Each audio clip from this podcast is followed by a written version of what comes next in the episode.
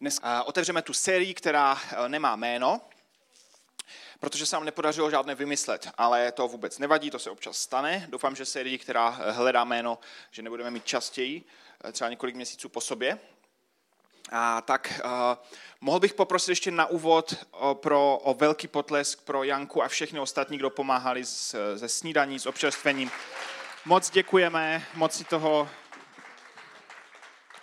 moc si toho vážíme a uh, myslím, že vždycky, když tady děláme v ESK, máme něco s jídlem, tak vždycky máme podobný odhad na jídlo a vždycky toho uděláme třikrát více, takže, uh, uh, takže ještě zbyde. My jsme se minule bavili o, o důvěře a o nějaké naději do budoucna. A jak když jsem přemýšlel nad, nad touhle sérií a nad tou dnešní nedělí, tak jsem si říkal, že bychom mohli tenhle měsíc, zejména který se, ve, ve kterém bude to ustanovení 20. září, že bychom mohli mluvit více o, o budoucnosti, o, o výhledu do, do budoucna, ale nejenom nějakým planým způsobem, nějaké sliby a nějaké takové jakoby motivování se, že to bude všechno super a že všechno se bude dařit, ale pobavit se trošku možná víc dohloubky, co, co můžeme čekat. Co můžeme čekat od Boha, co Bůh od nás čeká. A my jsme teď v pátek tady v ESK měli takové setkání dobrovolné, o kterém jste asi slyšeli, a bylo to o tom, že lidi mohli se mě ptát na různé otázky ohledně toho, co, jaké mám názory, jak funguju. A spousta otázek se točila kolem toho, kde si představuju, že ESK bude za několik let, nebo kam si představuju, že v ESK jakoby půjdeme, jakým směrem se vydáme, jaké budou priority, jak to bude vypadat. A já jsem už dopředu takové otázky čekal a říkal jsem si, že bude super, když na ně budu mít odpovědi. A čím víc jsem nad tím přemýšlel, tak jsem zjistil, že na spoustu z těchto otázek odpovědí nemám anebo minimálně nemám tak jasné odpovědi, jak třeba by uh, někdo čekal, nebo jak by si někdo mohl přát. A když jsem nad tím přemýšlel víc, tak jsem si uvědomil, že, že znát budoucnost, znát, uh, co nás čeká, co, uh, co nás čeká a nemine, co se blíží, že to je něco, co bychom si my lidi strašně moc přáli, to, přáli bychom si to vědět. Je spousta lidí, kteří, kteří platí různým eh, věžcům a vědmám za to, aby, aby jim předpověděli, jaká ta budoucnost bude. Protože vědět, co bude, vědět budoucnost, je něco, co bychom si strašně moc přáli, protože my jdeme v našich životech z nějaké minulosti, která, která byla možná lepší, možná horší, ale už se to stalo a jdeme do budoucnosti, která je mlha, kde, kde je to mlha, nevíme, co čekat, nevíme, co přijde a tak často oprávněně prožíváme strach a přejeme si nějakým způsobem zjistit budoucnost. A jeden z, eh, z pisatelů Bible se nad tím taky zamýšlel a formuloval to v takových básnických výrocích, se kterým tady můžeme, eh, můžeme si dva z nich přečíst. A je to kniha Kazatel. A on tam píše takovou, takovou úvahu a píše tam, vše má svůj správný čas, jistě. Člověk má ale tu velikou potíž, že nikdy neví, co se bude dít. Kdo mu jen prozradí, co chystá budoucnost. A já si myslím, že tahle emoce je něco, co je v nás a co prožíváme a co řešíme. Ať už se to týká budoucnosti vaší, vaší práce, vaší rodiny, vašeho manželství, a, a nebo církve, nebo čehokoliv jiného ve vašem životě, tak my nevíme, co se bude dít. A strašně bychom přáli to vědět, anebo to aspoň moc nějak ovlivnit. A potom druhý, druhý výrok je podobný a ten kazatel tam píše, v dobrý den užívej štěstí a ve zlý den si uvědom, že Bůh jej učinil tak jako ten druhý, aby si člověk nikdy nebyl jíst, co skrývá budoucnost. A tady on jakoby podhaluje takovou myšlenku, že možná to je boží záměr, že si nemáme být úplně tak jistí budoucností že bychom se možná potom více spolehali na to, co bude, než na něj. A že Bůh to tak možná udělal schválně, že ať už přicházejí dobré dny, ať už přicházejí špatné dny, že to prostě se tak děje. A že my nevíme, co přijde a musíme se naučit s tím žít. A já osobně jsem člověk, který se moc rád dívá do budoucna a rád s ním o tom, co by mohlo být. A nejenom, co by mohlo být, ale co by mělo být. Protože uh, myslím, že když se, uh, o, když se omezíme na představy, které uh, na představy o tom, co je, co je reálné, co je racionální, co dokážeme vlastními silami udělat, kam dokážeme vlastními silami dojít v životě, tak často můžeme minout něco mnohem většího a něco mnohem zázračnějšího, co pro nás má Bůh připravené. A já věřím, že Ježíš církev a i naši církev volá k tomu, abychom, abychom se podíleli na proměně tohoto světa, k tomu, co by mělo být, ať už to zní reálně nebo ne, ať už si to dokážeme představit nebo ne. A já když jsem nad tím přemýšlel, nad tím, nad tím, nad budoucností, minulostí, nad tím, v co, v co skládáme své naděje, tak jsem si uvědomil, že ty naše myšlenkové pochody e, jsou různého druhu. A dneska bych chtěl mluvit zejména o tom, o tom extrému, o dívání se do, do minulosti jako do nějaké nostalgie, do něčeho, co bychom si přáli, aby se to zase vrátilo. A je to, e, protože minulost e, skýtá bezpečí to, co už známe, to, co už jsme zažili, to, co už je naše, to, co už jsme drželi v rukou, tak nám to přináší pocit bezpečí a pocit nostalgie, pocit domova. A často máme tendenci v životě se odmítat posunout dál, protože nechceme vykročit do té mlhy. A pak chci dneska mluvit taky o druhém extrému a tím je takový ten optimismus, který se týká budoucnosti, a je to taková bezhlavá naivní představa, takové motivování sám sebe a druhých, že všechno bude dobré, že všechno bude super. Akorát pak často život ukáže, že to až tak není. Takže dneska bych se chtěl dívat na, na tu minulost, na budoucnost a pak na to, jak, uh, o co se skutečně můžeme opírat jako křesťané. A já, všichni jsme si asi vědomi, že náš život je z podstatné části směsice toho, co jsme zažili, co jsme nezažili co se nám zalíbilo, co se nám zhnusilo v životě, s čím jsme měli dobrou nebo špatnou zkušenost. A tohle všechno utváří nás, naše naděje, naše sny, naše touhy, naše, naše očekávání. A nevždy to je racionální a nevždy si, bychom si to dokázali úplně popsat, proč přesně věříme věcem, kterým věříme, proč přesně nedůvěřujeme některým třeba typům lidí nebo některým typům informací. Ale někde v nás je historie toho, co nás formovalo a co nás dovedlo tam, kde teď jsme. A já bych se rád první podíval na minulost a na nostalgii, protože nostalgie přináší pocit bezpečí, ale myslím si, že často nás může vzdalovat od toho, co pro nás má Bůh připravené. A já mám pro vás jednu takovou eh, ilustraci na úvod, eh, která se týká eh, mojí babičky ze Vsetína. A tady to před sebou na projekci vidíte fotku jejího kávovaru. A moje babička ze Vsetína je typická babička a je velmi extrémně pohostinná. Takže podobně jako dneska, když tam jsem na jídlo, tak toho dostanu zhruba čtyřikrát tolik, eh, zhruba čtyřikrát více, než kolik je lidská bytost schopná eh, pozřít. A babička je s tím úplně v pohodě, ona čeká, že to prostě s ním dřív nebo později a pořád nosí další a další porce. Já jsem v jednom z eh, kázání v minulosti zmiňoval, že, že Boží, že boží milost v životě křesťana je něco jako návštěva u babičky na Valašsku. Myslíte si, že už jste měli dost, že už si víc nezasloužíte, že už víc nedáte ale dostanete ještě víc, ještě víc, až vám to poteče ušima.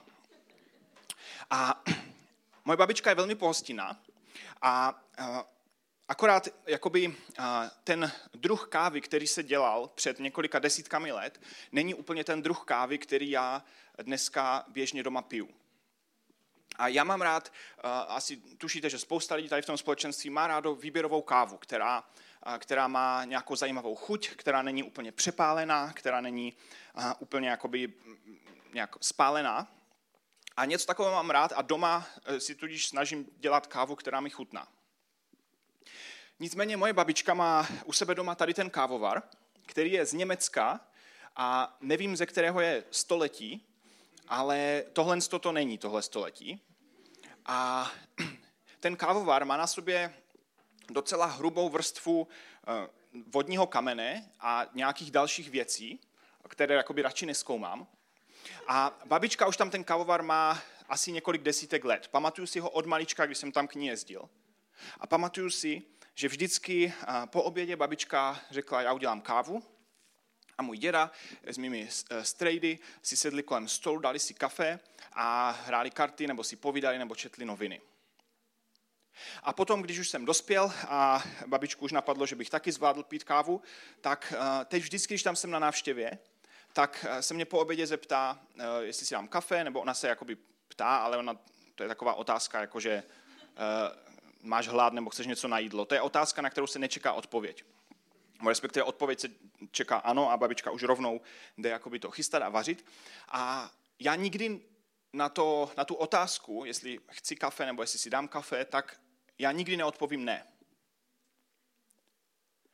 A to není proto, že by mi ta káva tak moc chutnala sama o sobě, protože ta káva, eh, skutečně jakoby, jakoby síla a chuť té kávy to byste mohli jakoby přimíchávat do asfaltu. To je prostě, a to je prostě něco, co třeba pro moji ženu už je na, na takové hranici, že si do toho dá jakoby 50% mlíka a potom to stejně dá dopít mě. Ale pro mě, tím, že to je káva, která ve mně zbuzuje nějakou nostalgii a tím, že to je od mojí babičky, tak abych nikdy na tu nabídku neřekl ne. A ne ani tak proto, že by mi ta káva sama o sobě tolik chutnala, ale ta káva mi sama o sobě tolik chutná pro to, co představuje. Pro ty vzpomínky, které, a, které přináší. Protože ji dělá moje babička a dělá ji už několik desítek let. A je to něco, co pro mě má hloubku a na co bych nikdy neřekl ne. A tu kávu vždycky piju, piju ji vždycky černou bez mlíka a vždycky ji vypiju nebo téměř vždycky dopiju. A je to něco, co má pro mě obrovskou hodnotu. Problém je, že pro někoho dalšího, třeba pro mou, pro moji Aničku, už tu nostalgickou hodnotu ta káva nemá. Pro ní to je káva, která jí nechutná eh, z nějakých pochopitelných důvodů. A je to něco, co pro ní nemá ten význam. A já jsem si uvědomil, že, že eh, tady ten postoj, ten nostalgie vůči něčemu z minulosti, což mimochodem nostalgie znamená, eh, původně ten, to slovo má význam stesk po domově, že se nám stýská po domově, po tom, co známe, po tom, co je bezpečné, tak eh, když se nostalgie dostane do různých částí našeho života a my ji začneme zaměňovat za přítomnou realitu, tak může potom způsobit spoustu škody. Kdybych já vzal tady ten kávovar, tady tu kávu a přišel bych s tím tady a nutil bych to všechny z vás pít, tak většina z vás by pravděpodobně se se mnou přestala bavit. Nebo minimálně by s poděkováním odmítla a řekli byste radši, že kávu nepijete. Že něco, co má pro mě obrovský význam a obrovskou hloubku a vyvolává to ve mně nějaké vzpomínky a nějaké emoce, tak to nemá ten stejný význam pro vás. A přítomná realita toho, co, eh, co máte rádi, co nemáte rádi, co se dneska pije a tak dále, tak je úplně jiná, než ta spojená s těma vzpomínkama. A jak když jsem nad tím přemýšlel, tak jsem si říkal, že v životě křesťana, ale nejenom v životě křesťana, že to je něco, eh, čemu strašně často podlehneme. Že máme v hlavě nějaké, nějaké vzpomínky, nějaké emoce z minulosti, s tím, jak jsme třeba prožívali nějaký typ emocí ve víře, ve vztahu s Bohem. Jak nějaké písně nebo uh, nějaké kázání formovalo naši víru. Jak jsme uh, zažili, že Bůh v nějakých prostorách působil, mluvil k lidem, proměňoval lidské životy. A z té nostalgie, z toho vzpomínání na to, jak to před 20-30 eh, lety, nebo možná pěti lety bylo, tak se jednoduše může stát to, že tu nostalgii přitáhneme do dnešního života a budeme chtít, aby to takhle viděli, aby to takhle vnímali všichni. A i my sami se budeme snažit pořád vrátit k něčemu, co už, co už je v minulosti a co už dneska nemá ten význam a nemá tu hloubku. A to je něco, co je strašně důležité v životě rozlišovat mezi minulou nostalgií a mezi přítomnou realitou, mezi tím, co skutečně dneska funguje, co si Bůh používá, kam nás Bůh vede. Nostalgie, když jsem nad tím přemýšlel, nostalgie je něco jako dortík. Je fajn to čas od času mít, je to možná i uh, něco, co někteří potřebují čas od času mít, ale nedá se na tom žít každý den. Nemůže to vyplnit všechno, čím se krmíme, čím se živíme. A to je něco, co je výzva pro každého z nás a čím jsme starší, tím máme větší tendenci zaměňovat nějakou naši osobní nostalgii s tím, co, co je správné, co je dobré pro lidi okolo nás i pro nás samotné. A v Biblii Ježíš na tohle narazil velmi silně u, u náboženských vůdců tehdejší doby. Že oni prožívali velmi silnou duchovní nostalgii k chrámu, k budově, která byla posvátná, kterou Bůh kdysi nechal postavit.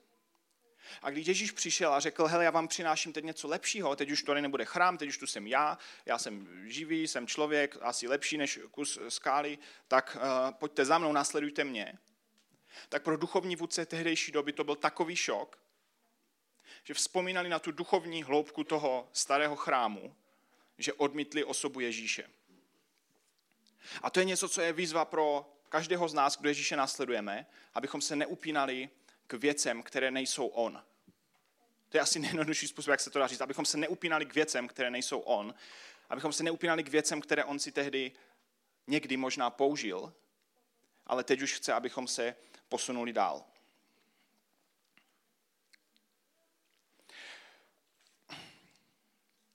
Dobře, to byla minulost a uh, uh, nostalgie, trocha nostalgie ohledně uh, kávy u babičky. Doufám, že to babička nebude poslouchat tenhle záznam. Pokud ano, tak uh, mám tu kávu moc rád a babičku ještě raději. Uh, a tak uh, pojďme se podívat ještě na druhý extrém. Pojďme se podívat ještě na, na, na budoucnost, na takový ten budoucí optimismus. A možná se řada z vás setkala s lidmi, anebo jste to sami zažili, že máme takový nekritický, neskrývaný optimismus ohledně toho, co bude a ohledně toho, co přijde. Že, že jsme nadšení, že jsme namotivovaní, že čekáme, že Bůh bude působit, že život bude super, že všechno se bude dařit, že všechno bude vycházet. A potom zažijeme zklamání. Potom zažijeme, že Bůh neuzdraví, přestože jsme byli optimističtí ohledně toho, že Bůh nás uzdraví, ať už fyzicky, nebo, nebo duševně, nebo duchovně. Možná, jsme, možná jste zažili, že, že se vztahy, které jste brali, že jsou úplně neotřesné, takže se, že se rozpadly. A že vedoucí v církvi, ve které jste byli, selhali. A že nějaké naděje a všechno, co jste vkládali do něčeho, do nějakého systému, do nějakých slibů, takže se nakonec rozplynuli. A nakonec člověk pak má tendenci přestat věřit v to, že vůbec budoucnost přinese něco dobrého. A než se k tomu dostanu ještě více do hloubky, tak bych to chtěl ilustrovat jedním příběhem. A ten příběh mu se říká, je to podle Jima Stockdale, což byl americký voják a byl to voják vyšší hodnosti a po něm se, na, se začal nazývat jeden jev, kterým se říká Stockdale paradox. A Jim Stockdale byl zajat ve válce ve Větnamu. V roce 1965 byl, byl sestřelen, nebo se mu pokazilo letadlo, a byl zajat. A sedm a půl roku strávil ve Větnamu ve vězení pro, pro válečné vězně. Byl tam sedm a půl roku. A během toho byl zhruba 20krát mučen, protože se z něho snažili dostat informace. Chtěli ho použít jako osobu, protože měl, byl vyšší hodnosti, chtěli ho použít na svou propagandu. Tak on vzal a pořezal si žiletkou obličej proto, aby nešel poznat a aby to nemohli použít. Když se to potom snažili zakrýt, tak si ten obličej ještě více znetvořil a potom si dokonce podřezal žíly, aby nevyzradil některé tajemství, které se z něho snažili dostat. A on nakonec tady to všechno přežil a po sedmi a půl letech byl zachráněn a dostal se domů. A potom zpátky šel, jakoby dál pokračoval v, v té práci, v kariéře kolem toho. A jeden, jeden člověk, odborník na, na vedení lidí, on studoval různé firmy a lidi, kteří, kteří jsou úspěšní a kteří překonali nějaké těžké věci. A on s ním, s ním dělal interview v roce 2001 s tímto veteránem té války.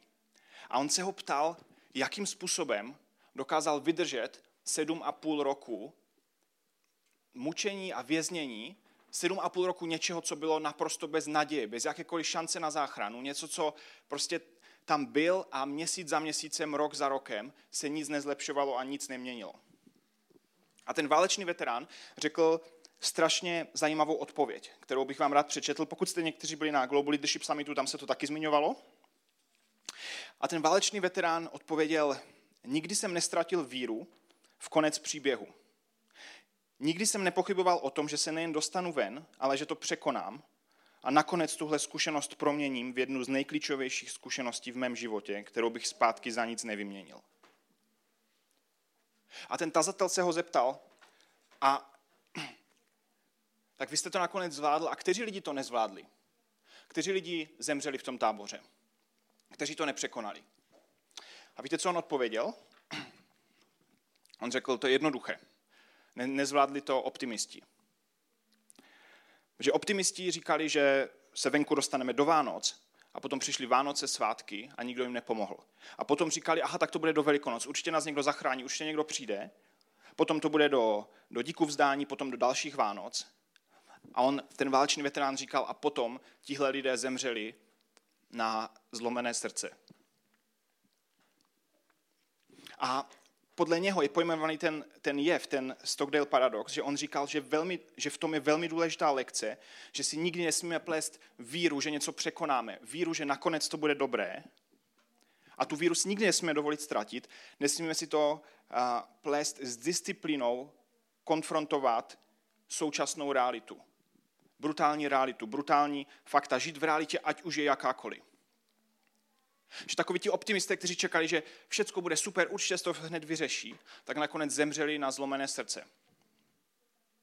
A já doufám, že to nebude příliš troufale, ale troufám si říct, že možná ve spoustě z nás, nebo ve spoustě z vás, někdy vaše víra v minulosti začala umírat na zlomené srdce. Že se v církvi dařilo, že se váš život dařil, že všechno bylo super – a pak se najednou některé věci začaly hroutit.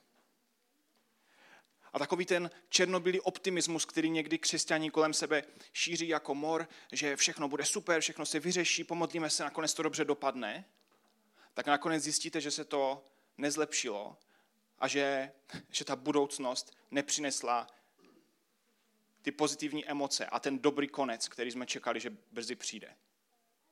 A nakonec naše víra potom začne umírat na zlomené srdce, protože to uzdravení nepřijde, protože to vylečení nepřijde, protože ty problémy se nevyřeší.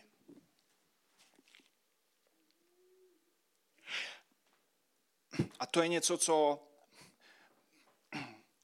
to je něco, co věřím, že každý člověk, ale zejména my, kdo si říkáme, že jsme následovníci Ježíše, že to je něco, na čem musíme v životě, k čemu musíme směřovat, že že budeme žít v realitě, že budeme žít v tom, že život je těžký a současně budeme mít naději, že Ježíš to má všechno ve svých rukou a že,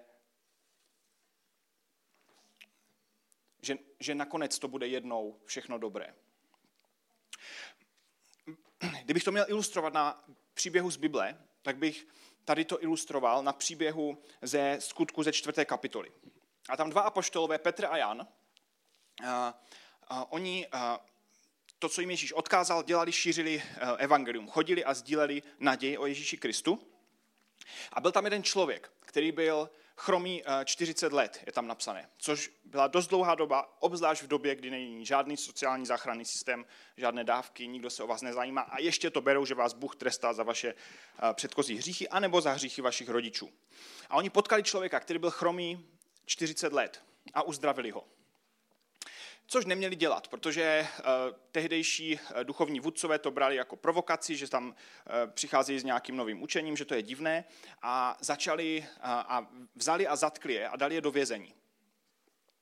Takže tihle dva apoštolové, kteří v podstatě se snažili akorát dělat to, co jim Ježíš přikázal, šířit dál víru, tak se dostali do vězení za to, že někoho uzdravili a byli vyslycháni, bylo jim vyhrožováno. Oni nevěděli, jak to dopadne.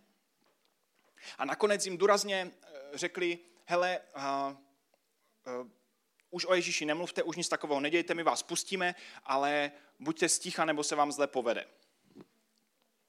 A já bych čekal u těchto lidí, u Petra a Jana, u prostě lidí, kteří se snažili akorát dělat svoji práci, dostali za to seřváno, bych čekal, že, že se budou k Bohu modlit za, za bezpečí, za jistotu.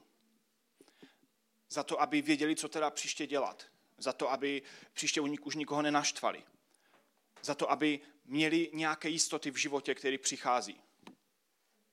A oni, když je pustili z vězení, tak se modlili modlitbu, kterou tady vidíte před sebou na projekci. To byli dva lidé, kteří neměli žádnou jistotu ohledně budoucnosti, ohledně svého majetku, ohledně toho, co bude, ohledně toho, co přijde. Věděli, že pravděpodobně budou pronásledováni pro svou víru a oni se nemodlili, oni se nemodlili za bezpečí, oni se nemodlili za jistotu. Oni nostalgicky nepřipomínali nějaké věci z minulosti, jak se měli dobře, aby se to zase vrátilo. A oni neměli nějaký takový optimismus falešný, že uh, bože, ať to je všechno v pořádku a všechno to bude dobré a už nebudeme nic řešit. Ne, oni, oni se modlili strašně silnou modlitbu. Oni se modlili, pohled nyní, Bože, na jejich výhrušky, hospodiné, a dej svým služebníkům, ať mluví tvé slovo se vší smělostí. Oni mají modlitbu plnou naděje. Jdeme dále. Chceme být smělí, chceme mít odvahu. Nevěděli, co přijde. Jak jsme se bavili o tom minulý týden. Jistoty neměli žádné. Ale očividně důvěru k Bohu měli obrovskou. A to je něco, co je obrovské umění a co je, co je těžké pro mě v tom ležít a mít tenhle přístup, že když přijdou zkoušky, když přijde bolest, tak se modlit, Bože, dej mi, dej mi odvahu, dej mi sílu to zvládnout, dej mi sílu zvládnout to, co přijde, ať se nenechám zastrašit, ať se nenechám ovládat strachem, ať se nenechám uh, ovládat tím, že jdu do nějaké mlhy a nevím, co přijde, nevím, jak to dopadne. Nevím, jestli se všechno podaří tak, jak bych si přál.